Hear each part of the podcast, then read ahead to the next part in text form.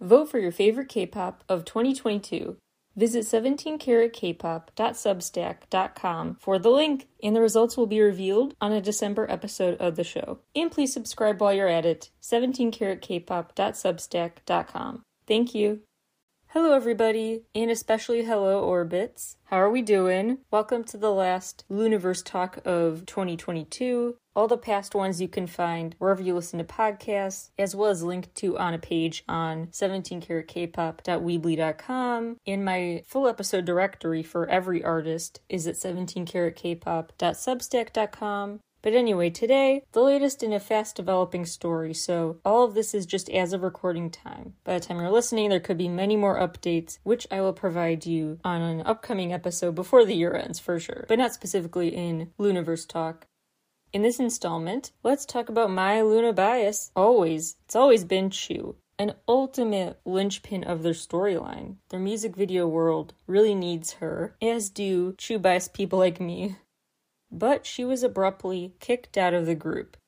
Blockberry Creative issued a statement that says, I'll skip around a bit, but here's the quote Chuu will be expelled and withdrawn after recently being told of Chuu's violent language and misuse of power toward our staff. The truth was found upon investigation. Agency representatives are apologizing and comforting staff, and we have decided to take responsibility for this and remove Chuu. We officially apologize to the staff who have been greatly hurt by this incident, and we will put in our full effort so they can now heal and focus on treatment and then return to their normal lives. The agency and LOONA will return to our roots and work as hard as possible so an incident like this never happens again.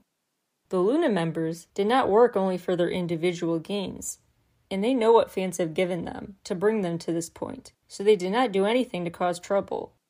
The agency and the LOONA members will act with respect and gratitude toward all the staff.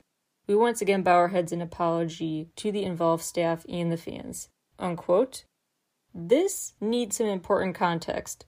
The background starts months and months ago. We previously talked on the show about rumors that Chuu had started her own company with her family, but even before that, Chuu had been really a rising star even out of the group, getting ad deals and other money makers that she could earn money from that she didn't have to pay to Blockberry Creative, which I'll call BBC from this point in the recording on.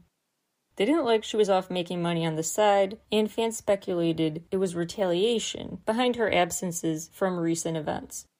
She wasn't at KCON, she wasn't on their world tour due to what they cited as a scheduling conflict. She was not involved in the recent Japanese comeback. She didn't get the traditional birthday live stream event. She had to have her own thing with her own money for her birthday. There were signs that she was not treated as fairly, and fans speculated this was really because she filed a lawsuit requesting the end of her contract. An early termination. Then she could be a free agent, basically, and they would get off her case about that extra cash she was making. This also is supported by interview quotes resurfacing now about Chuu having her dad have to drive her places. She wasn't allowed to even be in the vehicle as the other members were having to spend her own money on stuff the managers should foot the bill for, or at least all the members get to pitch in on, instead of make her pay herself. Something seemed up. Fans are really upset and shocked by this, especially because in the past there have been rumors that she would leave the group voluntarily, wanting her own career outside of the group. There was never, ever, ever, ever previously any rumor even about mistreatment of staff. That was never raised until now. A music critic, Kim Do-hyun, tweeted, quote, This statement from BBC is truly the worst. Expulsion, decision to remove, it's a statement that openly slanders its artist and shows no consideration for the fandom, unquote. Some fans think this was a situation of if our agency can't have you, no agency can. Let's ruin your reputation on your way out the door. Obviously, I'm biased here. I'm trying so far to be kind of impartial and say this is what people think happened, and this is what we know. A lot we still don't know. But with my bias in mind here, literally, she's my bias in the group, it really doesn't sound right to me. I understand there are times where people realize their favorite was not who they thought they were, and they bought into a certain likable image. But I really don't think that's the case here. And I know I'm not the person to say that, but I mean, there are parts of the statement that seem very odd. Not just how out of the blue the allegation is, but how vague it is. How they then try to add in the comments about these members are going to return to our roots and stay loyal to the group. Why would they have that language in there if this was really just about a separate incident with a staff? Why would they say things like, well, remember where we came from? That kind of attitude of putting you in your place and humbling you. It just feels like they added that language in to create a mean girl image of her. And so now she's a free woman, or maybe one who wants to sign with a different company, they may be less willing to sign her if this is her new rep. And even the LOONA members themselves have been kind of blindsided by this. They haven't posted much about it, but what they have posted sounds like pure shock at losing a close friend, and they seem so out of the loop and at a loss for words. Again, as of recording time, nine of them have filed injunctions of their own to cancel their BBC contracts, presumably in solidarity with Chuu. Come on, Psy. P Nation should scoop them up. Lots of recent departures there just because contracts ended. Come on. Or a Hybe subsidiary. Someone please save the group. I found that when companies issue a statement and then get backlash and try to issue a follow up, the best advice is to not do that because they often make it worse for themselves. So in BBC's follow-up statement, they clarified, quote, that notice was not written with the intent of exposing Chuu's abuse of power to the public. Needing to provide the relevant facts and evidence is the right of Chuu herself and the staff who were victimized. The concerned parties will have to bring it to light. If Chuu and the victim are in agreement, we will cooperate in providing the relevant content and evidence. Unquote. Couple things about that. One, that first part's not true.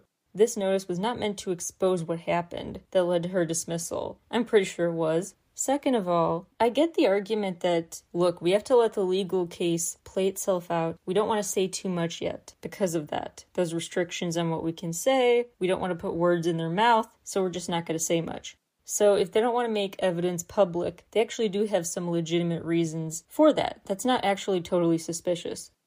But I will say it is very interesting to word it as well, if this allegation against her is true, she'll have to prove it to you. Like the burden's on her to prove that your exposure of her was legit. It's just odd. And it's also interesting to think about behind closed doors what's happening because maybe there's a legal threat that will not make it just so simple for Chuu to prove her innocence. They make it sound simple, but maybe it's not. As of November 28th, the latest are that those injunction requests are not being granted. And Chuu has just posted to Instagram, quote, Thank you so much for your concern and comfort. As I have not received any contact regarding this series of situations or know anything about them, I'm currently grasping, but what I'm sure of is that I haven't done anything that will be shameful to my fans. In the future, as my position is decided, I will share another statement. Thank you so much for your concern and for trusting in me. Unquote. We'll keep you posted. I don't want to make any predictions, but it's overall just really sad. For Chuu, for the fans, for LOONA. We all kind of don't know what to do either, because it's just very sudden. There's just so much we don't know about what specifically may now the moment to do this. So much will probably be uncovered by reporters, so I'll keep you posted. But that's the status right now. It's sad. I don't have really words of wisdom for it. But just know, I just think the group deserves nothing but the best in a company that thinks so too and treats them all as equals and autonomous beings. Those things are not mutually exclusive. Our next story dives into more legal woes about Lee Seung-gi and Hook Entertainment, which I'll just call Hook for the rest of the episode. This is another fast developing story, so keep that in mind. This is just what's the latest as of November 28th. A bombshell report from Dispatch recently came out about Hook, claiming that they have withheld all of Lee Seung-gi's streaming proceeds from his 18 year recording career. All those profits from 18 years worth, over 100 songs worth, 27 albums worth of profits which totals up to over 7 million in revenue. 5 years worth of financial statements are currently missing. And Hook actually was separately suspected of embezzlement a while ago, so this would fit a pattern. Last month, he issued a request for more transparency about finances from Hook, and Dispatch obtained the evidence of this request. Hook CEO issued a statement saying, quote, Everything is due to my negligence and lack of discretion, so I feel ashamed and apologetic, unquote, as well as saying that eventually, after legally in the clear, they will say more. If true, this is huge because Hook is a juggernaut, highly thought of, Lee Seung-gi's legal team issued a statement saying, Hey, where's the money? We want a thorough profit distribution diorama or something, some full breakdown of the expenses. And Hook, quote, gave excuses and avoided providing details, unquote. They also said he's been subject to their, quote, insulting and threatening remarks, unquote. Hook's next statement did say, No truth to the media reports. We'll have more to say later. Then the next statement from Seung-gi's legal camp claims they're lying with their version of events. A lot of this revolves around a loan that he reportedly gave to the Hook CEO to buy a Lux apartment. And the nature of the loan, jargon aside, basically, should it count as an investment or a loan, or what do we categorize this financial transaction as? That's kind of in dispute now. And truly, how much is owed, how much was really a loan, versus no expectation of being paid back. Now, his lawyers say that this real estate agreement signed in 2021 is being misconstrued, not framed accurately by Hook. And they even claim Hook threatened to retaliate after expressing a desire to leave the company by removing his rights as an investor in that property. The Hook legal team argues this is all irrelevant. The apartment purchase is a separate thing, nothing to do with the payments and whether or not they really were withheld. Those are separate. Quite a back and forth of legal statements, arguments about money, and just an overlapping time frame that raises questions. 10 Asia reported this CEO bought his over $2.5 million place during a time period coinciding with getting that loan. Also odd that he took 3.5 million in loans from his employee between 2014 and 2021. 3.5 million. That is the USD equivalent. So in conclusion, yikes. We'll keep you posted though. Keep in mind this could have major entertainment world ramifications. I'm going to move right into the rapid fire segment now of other headlines because I'm saving my full MMA and Mama award show recaps for a different episode. So stay tuned for that. I'll revisit if my predictions for winners were right. That could be embarrassing or really fulfilling. Stay tuned to find out. Cha Eun Woo started a YouTube channel that he couldn't think of a name of, so it's just self titled RM got a plaque of appreciation from the Cultural Heritage Administration. Next year's Seoul Music Awards is set for January 19th and set to MC the next MBC Music Fest, YoonA Junho from 2 p.m. and Jang Sung-kyu. Speaking of YoonA, she won the Popular Star Award at the Blue Dragon Film Awards. Hui from Pentagon joined Instagram and is discharged from the military. Wonho is enlisting December 5th, and Jin enlisting December 13th. Park Ji-yoon left Purple Kiss, citing health reasons. Bam Bam joined Weverse. Sowon from GFriend signed with We Entertainment, spelled O-U-I. All seven Dreamcatcher members renewed their contracts with Dreamcatcher Company. I.M from Monsta X has signed with Sony Korea. LE SSERAFIM's webtoon, Crimson Heart, is finally out. More on that in a future episode. aespa are part of Apple's Up Next list, and their first reality show is premiering December 14th called Synk Road. In other programming news, December 6th marks the premiere of The Idol Band Boys Battle. CSR announced their fandom name, Maum, roughly translates to heart in Korean.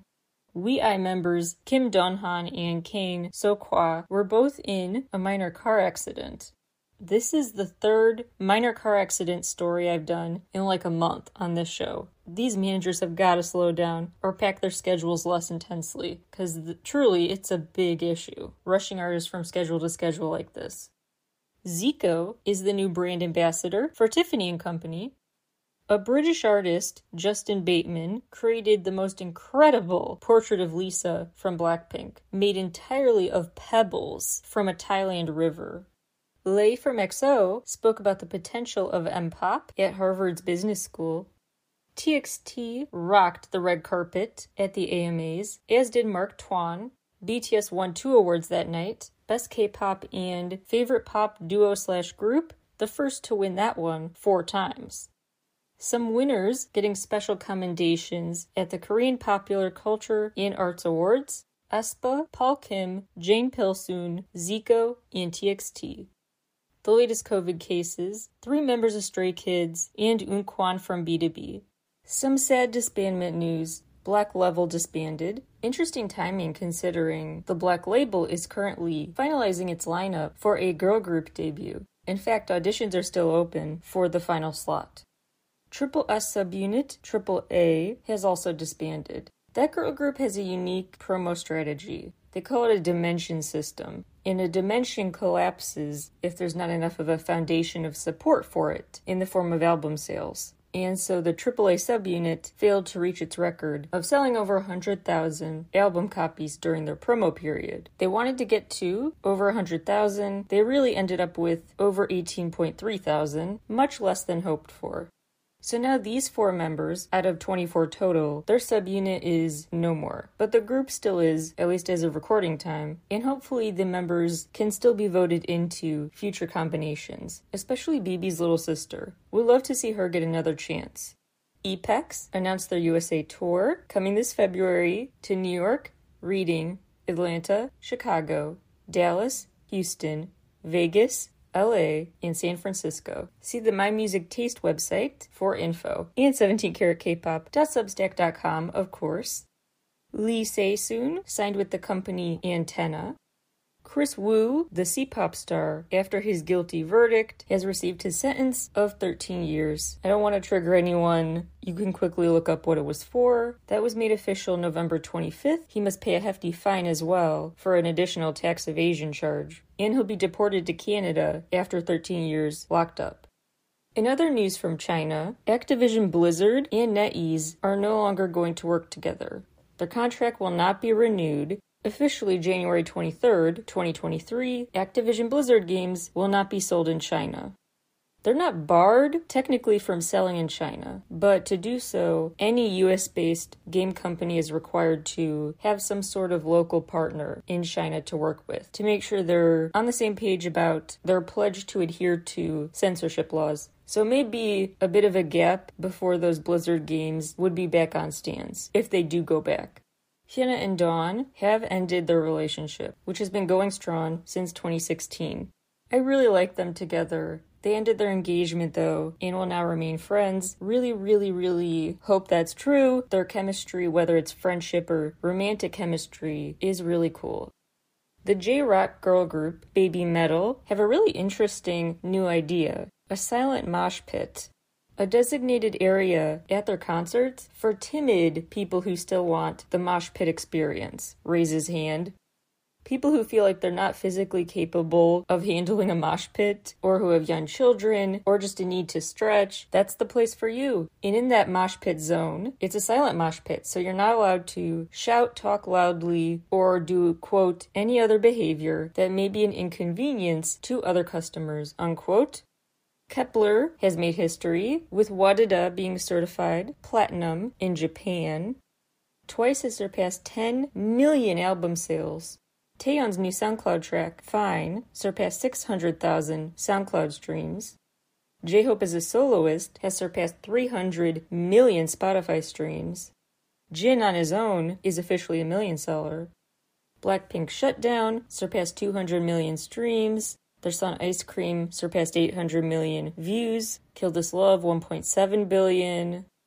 The number of places new releases topped iTunes in 11 for BoA's Forgive Me, 44 for Red Velvet's The Reve Festival Birthday, and 102 for Jungkook's Dreamers. Lastly, first week album sales. Xdinary Heroes Overload, over 26,000 copies. VICTON's Choice, over 100,000. And VERIVERY's Liminality episode Love over 111 in the first two days, really outperforming their previous record. That's all for today.